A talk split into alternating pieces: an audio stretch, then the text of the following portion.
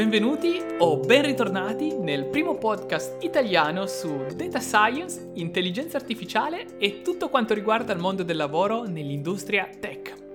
Io sono Alessandro Bersia, data scientist che esercita la professione in Canada e condivido con voi la mia esperienza nel mondo dell'intelligenza artificiale in giro per il mondo. Buon ascolto! Ben ritrovati a tutti sul nostro episodio di Data Club. Oggi siamo di nuovo in diretta, live, direttamente dal Canada. Come al solito, in questa, questo appuntamento assieme ho selezionato dei commenti, delle domande che avete inviato o tramite il form su tensorgen.it oppure tramite i commenti ai video eh, pubblicati sul canale YouTube Extreme Generation IT. Eh, intanto un eh, grazie a tutti coloro che stanno facendo facendo crescere il podcast, lasciando recensioni e, e votando con 5 stelle su iTunes, molto molto apprezzato, quindi il podcast sta crescendo davvero tanto nelle ultime settimane. E come al solito potete interagire se ci state ascoltando in diretta tramite la chat di YouTube in cui eh, terrò sott'occhio le, le domande o, quals- o, gli argomenti che proponete. Quest'oggi ho selezionato diversi commenti molto interessanti sia sul mondo imprenditoriale, su quali certificazioni eh, ottenere in questa industria, sui percorsi studi, insomma un, eh, sono sicuro che sarà molto interessante, quindi nel mentre mentre che la chat inizia a popolarsi, iniziamo subito a rispondere ai, ai commenti che ho selezionato. Quindi iniziamo con la prima domanda che ho selezionato, questa è stata inviata tramite il forum di Tensorgen da Federica. E Federica dice: Ciao Alessandro, ho da poco iniziato una laurea magistrale in data science e quasi tutti i corsi ci insegnano ad utilizzare specifiche librerie, come ad esempio Pandas o simili. A me piacerebbe scrivere da zero i vari codici perché mi sembra di non avere la piena consapevolezza di quello che sto facendo. La domanda è, lavorativamente parlando, cosa mi devo aspettare? la parte relativa al coding degli algoritmi di machine learning si approfondisce solo in ambito accademico e di ricerca? In pratica ogni giorno un data scientist che strumenti utilizza? Grazie per tutti i contenuti e l'esperienza che porti sul canale. Allora, eh, Federica, eh, la tua è una domanda molto molto interessante. Mm, io assumo che tu abbia già visto il video, comunque l'episodio podcast in cui parlavo delle competenze richieste da un data scientist, che ovviamente non sono solo quelle eh, relative al creare il, il modello, eh, non sono solo quelle relative al machine learning, ma parliamo eh, di quello che, che, tu hai menzionato qua, ossia l'utilizzo delle librerie. Tu nomini Pandas, ora per chi non lo sapesse, Pandas in realtà non è una libreria di machine learning, Pandas per esempio è soltanto una libreria che ti aiuta a manipolare dati e seri- serie di dati.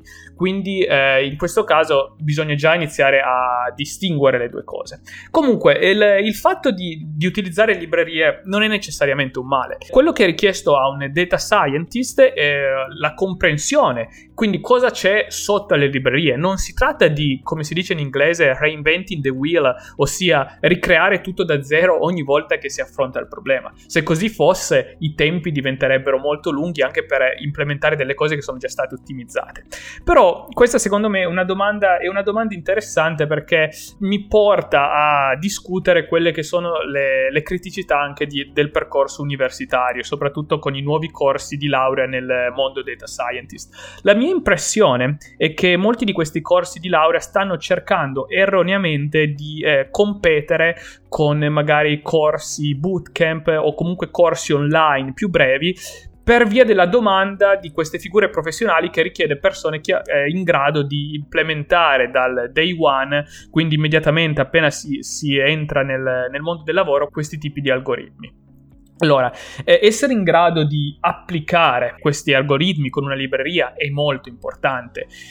Però quello che si tende a dimenticare, quello che anche l'università inizia ad essere colpevole di tralasciare, è il fatto che eh, vengono creati dei cosiddetti operai dell'intelligenza artificiale, ossia persone che magari non hanno la, la piena consapevolezza di quello che stanno andando a implementare e quindi eh, in ultima analisi il beneficio che poi viene, viene introdotto con, con, queste tecniche di intelligenza artificiale è, è poco eh, basso, vicino allo zero, proprio perché eh, non, non, si capisce cosa si sta facendo. In realtà quello che poi, che poi eh, sarà il futuro, a mio avviso, è che tutte queste tecniche di, di, machine learning verranno commoditizzate sempre di più e per, e per, questo intendo che verrà sempre più democratizzata l'accesso a questo tipo di librerie. Quindi il vantaggio competitivo non sarà nel sapere scrivere semplicemente il codice o fare il debugging di, di queste librerie, ma sarà capire cosa c'è dietro, assieme capire cosa c'è dietro a livello statistico, matematico, altrimenti non è possibile ottimizzare questo tipo di, di algoritmi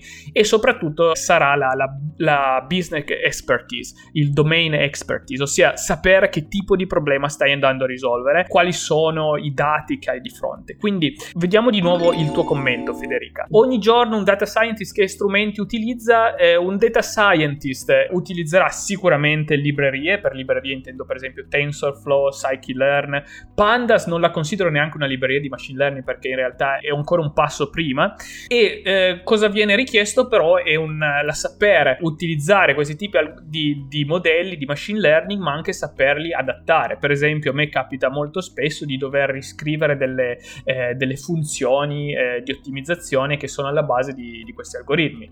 Quindi eh, bisogna avere una conoscenza piuttosto dettagliata di quello che si, si, va a fare e ovviamente sapere il tipo di business in cui si opera.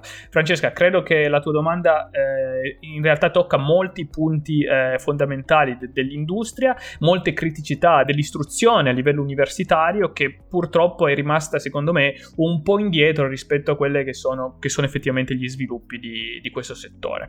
Eh, si può approfondire questo discorso, sicuramente lo porterò ancora avanti nei, nei miei video, nei, eh, nei, miei episodi sul podcast, quindi rimanete sintonizzati per, per, saperne di più.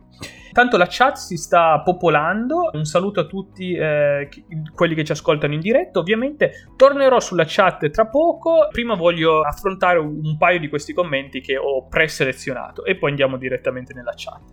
Ok, vediamo il prossimo commento. Il prossimo commento è di Federico e Federico fa una domanda che credo mi è stata posta in diversi formati più volte. Quindi la domanda è: hai mai fatto test tipo GMAT, GRE o SAT? Con quali punteggi? Eh, adesso spieghiamo anche cosa sono questi test per chi non lo sapesse. Pensi che eh, siano test necessari per essere valutati positivamente in fase di colloquio nel campo tech? Allora, Federico, questi test che hai nominato, tipo GMAT, eh, SAT, sono dei test standardizzati, quindi spieghiamo alle persone in ascolto che cosa significa. Significa che ehm, il, non è per esempio come un test di inglese, eh, prendiamo l'IELTS. L'IELTS puoi avere un punteggio massimo che se non, se non ricordo male era 9 e se tu fai tutto giusto tecnicamente eh, il, puoi avere un punteggio massimo. Invece questi tipi di test sono test eh, standardizzati e normalizzati sulla popolazione che gli, eh, gli, consegue. Questo significa che ti mettono in rapporto, disegnano proprio una gaussiana, quindi una, una distribuzione normale e ti mettono in rapporto con le altre persone che, l'hanno, che hanno fatto. Questo vuol dire che tu con un, il punteggio che ottieni da questi test, che di norma eh, deve essere sempre rapportato negli ultimi 2-3 anni, proprio perché è un punteggio dinamico ba- basato sui risultati delle altre persone, sei in grado di eh, vedere a livello percentile come ti, ti collochi in, in, rapporto agli altri candidati. Quindi tu puoi dire sono nel top 5% del, del GMAT, sono nel top 20% del GMAT. Ok, eh, questo eh, è utilizzato moltissimo per, in America il SAT è utilizzato moltissimo per l'accesso al, ehm, al, college e per college intendo l'equivalente del Bachelor of Science, quindi laurea triennale, eh, mentre il GMAT è utilizzato per i corsi a livello graduate, quindi eh, i Master of Science oppure in italiano eh, la laurea eh, magistrale, la specialistica. Allora, vengono usate dalle, dalle, università proprio per avere un, eh, un, benchmark con gli altri candidati, pulito da, da valori eh, assoluti, ma sempre, sono sempre valori rapportati con eh, quelli che sono i tuoi, eh, passatemi il termine, competitors, con, eh, con, con, gli altri studenti cui ehm, con cui stai cercando di magari competere per l'ammissione ad un'università eh, o un programma graduate. Vediamo di, di, di spiegare anche questi test eh, esattamente cosa misurano. Di norma misurano abilità sia quantitative, quindi matematica, però non, non, matema- non è la matematica a livello universitario, di norma una matematica molto più basata sulla logica, una matematica molto più basata sulla matematica dell'high school, tante volte addirittura solo la matematica delle scuole medie, però eh, viene fornito un tempo molto eh, ridotto per risolvere questi esercizi, quindi uno deve essere molto bravo, molto veloce a, eh, a risolverli. Ora, e poi c'è una parte qualitativa, quindi una parte verbale, che invece misura la, la comprensione logica del testo, eh, la capacità di, di elaborare delle, dei testi lunghi, dei testi accademici e così via. Quindi le, le, competenze misurate non sono nettamente competenze di quoziente intellettivo, però comunque c'è una correlazione tra, tra queste. Diciamo che, che persone che eh, hanno, questi, hanno punteggi... Eh, piuttosto alti, di norma accademicamente fa- fanno anche molto bene. Ora, la tua domanda è a livello di colloquio, a livello di selezione, eh, in realtà stai eh, utilizzando uno strumento che è uno strumento accademico. Quindi questo è uno strumento che viene utilizzato per essere ammessi a determinati corsi accademici, non tanto a, a livello lavorativo. Mi chiedi se io l'ho fatto? Io sì, ho fatto il GMAT, ho fatto il GMAT eh, ottenendo punteggi eh, piuttosto alti, era circa eh, più di, più, di, 5 anni fa, mi, mi sembra, per, per, un corso a livello graduate, eh, mi sembra che era il top 5 per, o, o, giù di lì. Comunque non, non mi ricordo esattamente il, il, numero esatto, però ti permettono a livello internazionale di essere paragonato oggettivamente con una, proprio una, una gaussiana, una, una, distribuzione normale. Eh, a livello lavorativo eh, in realtà servono relativamente poco, proprio perché si va a guardare il corso universitario che, che hai fatto, non tanto il, il, prerequisito all'accesso, che poi è già incluso se ci pensi nel, nell'ottenimento del, del, titolo universitario, della laurea. Quindi, ehm, tra l'altro, è un importante fattore che è quello della preselezione all'ingresso dei corsi di laurea. Un buon corso di laurea di norma ha dei, dei requisiti all'accesso piuttosto alti proprio per selezionare più volte il, il candidato ovviamente il, il titolo ha un, ha un, valore maggiore, questo soprattutto in, in, Nord America o nel mondo anglosassone. Um, in Italia questi test non sono molto comuni proprio perché c'è ancora un... No, non è necessariamente un male, è semplicemente un un punto di vista diverso, eh, l'educazione, l'università viene eh, erogata con un metodo più garantista, ossia eh, si dà a tutti la possibilità di, di, iscriversi al corso e poi si, si fa la scrematura eh, durante, durante, gli esami per il conseguimento del titolo. Sono due punti di vista diversi, comunque credo di aver fatto chiarezza quantomeno sul, sul fatto che questi tipi di test sono utilizzati in fase di ammissione a corsi universitari, sono molto importanti, però a livello lavorativo si guardano principalmente delle altre cose che poi sono anche correlate al, a questo tipo di test, proprio perché di norma un, un master o comunque un, un, corso accademico che richiede un certo punteggio di, di questi test, eh, è ovvio che, che, vai a guardare direttamente il, il risultato finale, ossia la, la laurea. Vedo che eh, nella chat continuano ad arrivare commenti. State con noi che torno sulla chat un po' più tardi e vado ancora a rispondere ad altri commenti che ci sono arrivati, che ne abbiamo quelli selezionati tramite ten- il forum di TensorGen o eh, i video di YouTube che sono davvero tanti, quindi dobbiamo eh, assicurarci di, di, di, risponderne almeno un po'. Um, ok. Eccolo qua, il prossimo commento è di Marco e Marco eh, ha risposto al video eh, dell'Italia in crisi, l'ultimo, eh, l'ultimo, video ed episodio del podcast che avevo caricato sul, eh, su Data Club.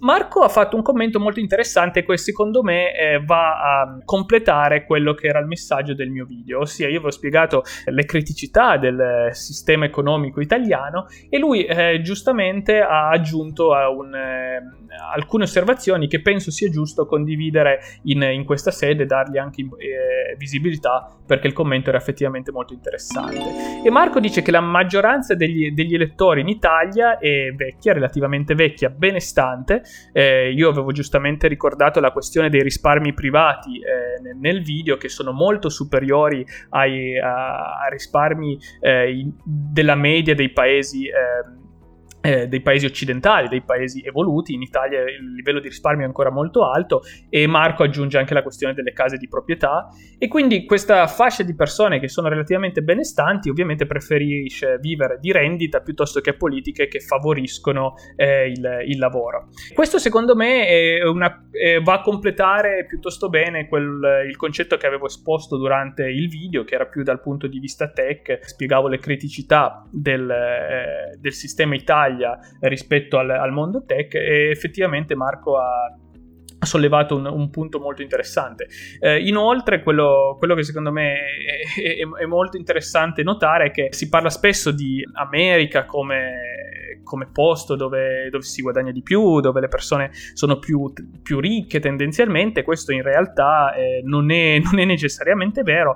Circa l'80% degli americani, parlo di statunitensi, vive paycheck per paycheck, quindi significa che non riuscirebbe a sopravvivere neanche un mese se il, non, non, ottenesse più il salario. Queste proporzioni in Italia non, non sono così estreme, quindi ehm, sono più che altro filosofie di vita differenti e in America sicuramente ci sono più opportunità, ma non necessariamente eh, le persone sono più benestanti, almeno a, live- a, livello medio. Quindi è un discorso che approfondiremo ancora. Eh, ovviamente da, da persona che, che, vive nel Nord America mi piace portare in... Eh, in questa sede una, un'opinione a riguardo. Vediamo adesso una domanda direttamente dalla chat. Euro, un euro. Il, il nickname ci chiede Buonasera, volevo fare una domanda. Che tipo di competenze matematiche sono necessarie per un data scientist? Allora, eh, le competenze matematiche necessarie per un data scientist sono principalmente la statistica, la statistica è estremamente importante e poi si, si parla di, di, di, norma, le competenze matematiche sono quelle richieste quantomeno per un corso bachelor in, eh, in computer science. L'ho già spiegato in, in diversi video, credo che, che se tu dai un'occhiata ai miei video passati passati ho, ho già spiegato più in dettaglio le competenze matematiche necessarie. Fatemi prendere un altro commento di quelli che l'ho selezionato, poi torno sulla chat, lo prometto. Allora, Andrea aveva commentato uno dei miei, dei miei ultimi episodi, e ho video sul canale YouTube, e Andrea dice, sto imparando a programmare ma ho un problema. Odio, odio creare progetti stupidi senza fine. Vorrei creare progetti che mi interessano, ma non ho tutte le conoscenze per, per crearlo, per ultimare questo progetto. Pensi sia un approccio sbagliato imparare strada facendo durante il progetto? Ad esempio vorrei costruire una web app con JavaScript, Node.js e MySQL. Eh, nel mio caso conosco JavaScript lato front-end e, ne- e, neanche molto. Quindi ho selezionato il tuo commento perché riprende molto spesso quello che cerco di, di condividere con, eh, con, il mio messaggio ed è che un developer, un software developer è un problem solver. E questo secondo me va molto spesso a, ad essere dimenticato, le persone si concentrano sul linguaggio di programmazione invece che sul vero valore che è quello offerto da un software developer, che nel tuo caso è la professione che, che più si avvicina al tipo di problemi che hai descritto. La mia risposta per te, Andrea, è assolutamente cerca di individuare il problema che stai andando a risolvere e concentrati su risolvere quel problema. Eh, è normale che non si, può, non si possa avere tutti i tools necessari sempre e comunque a priori. Nel momento in cui uno inizia a risolvere un problema, l'approccio che viene utilizzato è proprio in base al problema stesso, insomma, quale tipo di, di problema si sta, si sta, cercando di risolvere. E questo secondo me viene spesso dimenticato quando si cerca di rincorrere dietro a, all'imparare l'ultimo framework, l'ultimo linguaggio di programmazione. In realtà non è, non è lì il valore. E poi io ricevo un, un sacco di, di domande da persone che mi dicono ma io continuo a imparare imparare a questo, faccio questo corso, faccio, imparo questo linguaggio, ma non mi sento mai in grado di, eh, di portare avanti i progetti. È perché l'approccio è sbagliato, bisogna proprio partire dal problema ehm, eh, che vuoi risolvere e cercare di risolvere il problema da, come un problem solver, non semplicemente cercare di accumulare conoscenza random. Questo è un argomento che, che è molto ricorrente, quindi eh, credo che ne, lo affronteremo ancora. Allora, andiamo avanti con il prossimo commento. E questo era eh, sul video in cui parlavo del futuro del gaming nel mondo data science. E che cosa è successo? Google Stadia ha annunciato di questo servizio completamente basato sul cloud eh, che eliminerà la necessità di, di, console fisiche e quindi di hardware. E io ho detto che il, per chi se lo fosse perso eh, vada a, ri, a, rivedere l'episodio sul podcast o sul canale YouTube e ho spiegato come questo in realtà significa per Google entrare nel mondo del, del data science. E Polmo con il suo commento in parte non, eh, non è d'accordo con me e dice che eh, in realtà questo, la possibilità di raccogliere dati esisteva già prima dell'introduzione del cloud, cloud gaming, chiamiamolo così, e senza contare i limiti proprio imposti da un servizio basato sul cloud, che sono ovviamente latenza, eh, eccetera, eccetera. E poi dice ancora che lo stesso CEO di Google ha dichiarato di non essere interessato al mondo videoludico, quindi eh, secondo Polmo la strategia di Google è soltanto guadagnare tramite YouTube con un, eh, un bottoncino che ti permetterà direttamente di, scar- di andare a giocare al gioco in questione che stai guardando guardando come gameplay su, su YouTube, eh, utilizzare il servizio di Google Stadia. Io sono in disaccordo con questo perché in realtà quello che Google è una compagnia completamente basata su, eh, sull'intelligenza artificiale, tutti i suoi business model girano attorno ad essa e quello che secondo me Google, è, ma no, non solo secondo me, quello che, che proprio è palese dalla, dalla strategia attualmente di business di Google è che Google sta andando nella direzione di essere un intermediario tra tutte quelle applicazioni che utilizzano intelligenza artificiale e eh, l'utilizzatore finale il consumatore. E questa strategia di Google Stadia si colloca eh, perfettamente nel business model di Google, che già sta facendo con, eh, adesso eh, senza spiegare troppo i prodotti di Google, comunque c'è Google Cloud Platform che sostanzialmente offre un'infrastruttura per sviluppare, fare il deployment di tutti questi pro- prodotti basati su machine learning, intelligenza artificiale e soprattutto raccogliere i dati. Per come la vedo io, Google diventerà l'intermediario tra sviluppatori e eh, giocatori, permettendo dei business model di gioco completamente basati sul, sull'intelligenza artificiale, sui dati che vengono raccolti. Ora, quello che, che, diceva in questo commento, è vero che alcuni dati si potevano già raccogliere eh, anche adesso, perché comunque la maggior parte delle console sono connesse o comunque quando uno si gi- gioca a Steam è connesso, quindi in teoria si, poteva, si possono raccogliere dati. Però è una cosa completamente diversa immaginare un concetto di gaming completamente decentralizzato e basato sul cloud, cambia proprio l'infrastruttura, permette nuove tipologie di, di gioco che, che, non erano eh, possibili prima. Quindi secondo me lì si sta andando in quella direzione. Eh, lo vedremo ovviamente non nei primi mesi, ma si, si, arriverà, si arriverà. Come dicevo prima, non è Google che entra nell'industria del gaming, ma è l'industria del gaming che entra nell'industria dei dati. Allora, fatemi leggere in, in chat alcuni, alcuni commenti. Eh, intanto Francesco in super chat scrive grazie dei, per i tuoi contenuti ed il podcast, mi stanno aiutando molto ad orientarmi in questa industria, grande continua così, grazie, grazie a voi, grazie Francesco, ma ovviamente grazie a tutti coloro che ci, che ci stanno sostenendo, i feedback che arrivano sono, sono, molto numerosi, soprattutto per il podcast, quindi gra- grazie a tutti voi. Riprenderò le domande in chat a breve, vedo Riccardo che scrive una domanda che aveva già inviato tramite commento, Riccardo la tua domanda in realtà l'ho già selezionata, quindi la vedrai adesso. Credo sia proprio questa qua. Eccoti qua. Vedi, eh, Riccardo, ti, ti, avevo già selezionato. Quindi, eh, Riccardo chiede una triennale in matematica con una magistrale in matematica applicata computer science e un percorso valido per diventare data scientist e in generale per lavorare o ricercare nel campo intelligenza artificiale machine learning.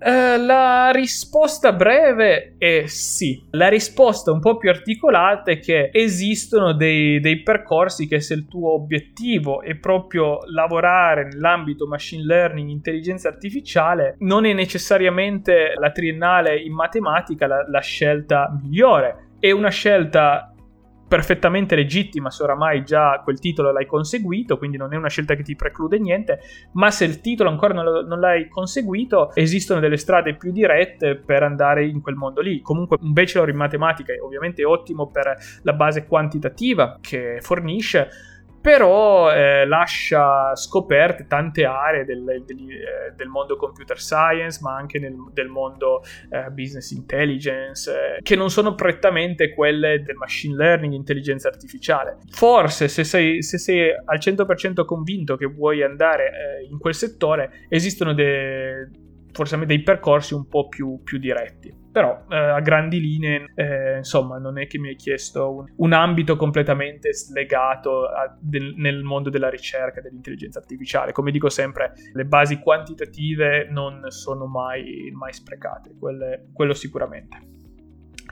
Prendiamo un'altra eh, domanda dalla chat. Giulio chiede quale credi che sia il futuro del VR ora che usciranno i nuovi visori? Ho visto un tuo post in cui dici che farai uno speciale a riguardo.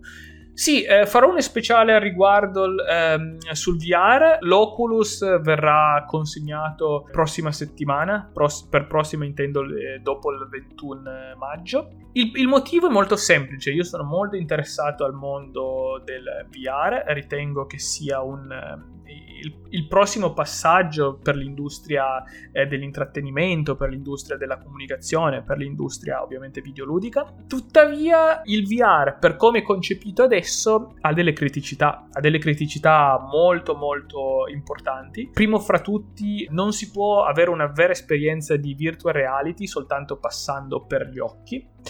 Eh, e questo è il, pro- è il problema principale di questi visori che sostanzialmente possono creare motion sickness e molto difficilmente l'esperienza è davvero totalmente una virtual reality perché comunque sei ancora confinato ne- nella stanza, c'hai delle, delle, criticità in termini di ostacoli attorno a te, insomma, tutte, tutte queste cose che sono abbastanza ovvie. E poi c'è ancora un, un terzo fattore che a livello consumer questi visori non sono quella tecnologia in grado di penetrare la, la, vita quotidiana come per esempio eh, sono stati disegnati, gli, progettati gli smartphone. Ecco, gli smartphone hanno cambiato la vita nella quotidianità. Il VR ha questa potenzialità ma non come viene concepito o- oggi come oggi.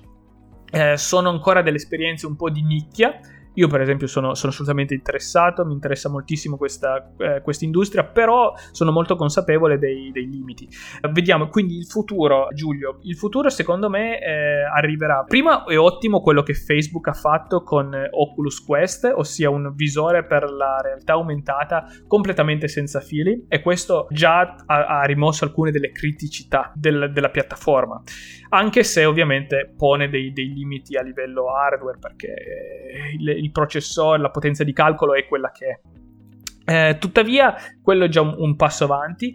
Comunque, nel medio periodo, secondo me, la vera rivoluzione per portare questa tecnologia più mainstream eh, arriverà dall'augmented reality soprattutto quando si aumenterà la potenza di calcolo e le applicazioni disponibili per l'augmented reality, tu togli via tutta quella serie di problematiche dovute al motion sickness, al, al fatto di avere questo, questa scatola in testa che per quanto l'esperienza continua a migliorare con questi visori, comunque sembra una scatola in testa che ti preclude già solo vedere do, cioè le, le, le, cose attorno a te non, non, si presta molto per essere una, una, tecnologia mainstream e consumer. Ci hanno già provato negli anni 80 con questi visori. Quello che secondo me arriverà con l'augmented reality e il, ehm, anche con la, con assieme col cloud si riuscirà ad elaborare più facilmente il mondo circostante ed integrarlo con esperienze di augmented reality.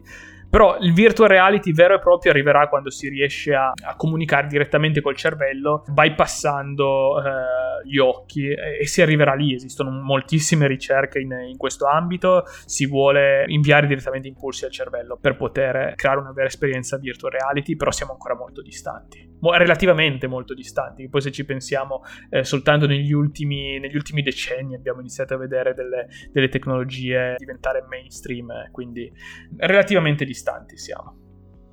Ok, quindi Riccardo sei, sei, in chat, ho risposto alla tua domanda, Giulio anche, domanda molto interessante, spero di averti risposto. Eh, proseguiamo con gli altri commenti che eh, avevo ancora selezionato. Questo invece è un commento di Simone, sempre inviato tramite il form di TensorGen e Simone chiede Ciao, vorrei sapere a livello fiscale come muovermi se dovessi, eh, volessi diventare data scientist freelance, quali posizioni dovrei aprire. Come posso promuovermi qui in Italia? Avvisami quando fai il podcast. Buona giornata. Allora, Tanto per essere sempre aggiornati su quando il nuovo episodio del podcast viene rilasciato, ovviamente basta iscriversi su, su qualsiasi piattaforma utilizzate per ascoltare i podcast e eh, verrete notificati o già solo sul canale YouTube per non perdervi le live, le dirette o gli episodi speciali del podcast. Venendo invece alla tua domanda, eh, per quanto riguarda la posizione fiscale, beh, ma quello è molto semplice, semplicemente se vuoi farlo come lavoratore improprio, semplicemente una partita IVA, quella che devi aprire, quella non, non c'è assolutamente alcun un problema. La criticità della, della tua domanda è un'altra, ossia se tu parli semplicemente data scientist come la, la posizione eh,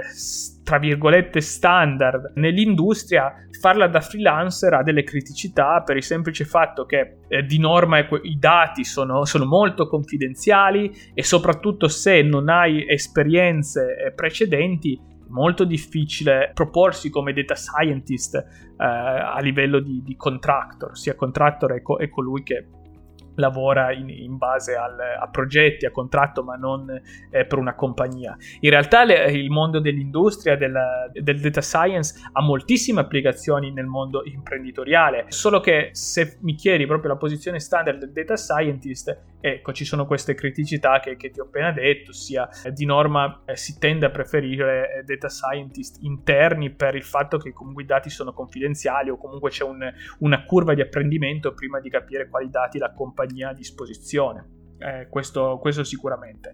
Eh, invece a livello più ampio esistono moltissime opportunità imprenditoriali in questa industria. Eh, io per esempio sono attivo su, su, diversi progetti, alcuni di questi li vedrete anche tramite, tramite i miei canali, tramite YouTube, eccetera. Questo era l'ultimo dei commenti che ho selezionato per oggi. Siamo abbastanza in, in tempo, sia eh, sotto i 45 minuti che era eh, la durata media del nostro episodio. Se eh, non ci sono altre domande in chat che non ho già trattate durante l'episodio, per oggi è tutto. Grazie a tutti quelli che sono stati con me per, per questi 40-45 minuti assieme. Grazie ovviamente a tutti coloro che continuano a supportare supportare tramite super chat o qualsiasi o anche tramite reviews il nostro podcast. Noi ci vediamo al prossimo appuntamento. Per oggi è tutto, uh, buona domenica e alla prossima. Ciao!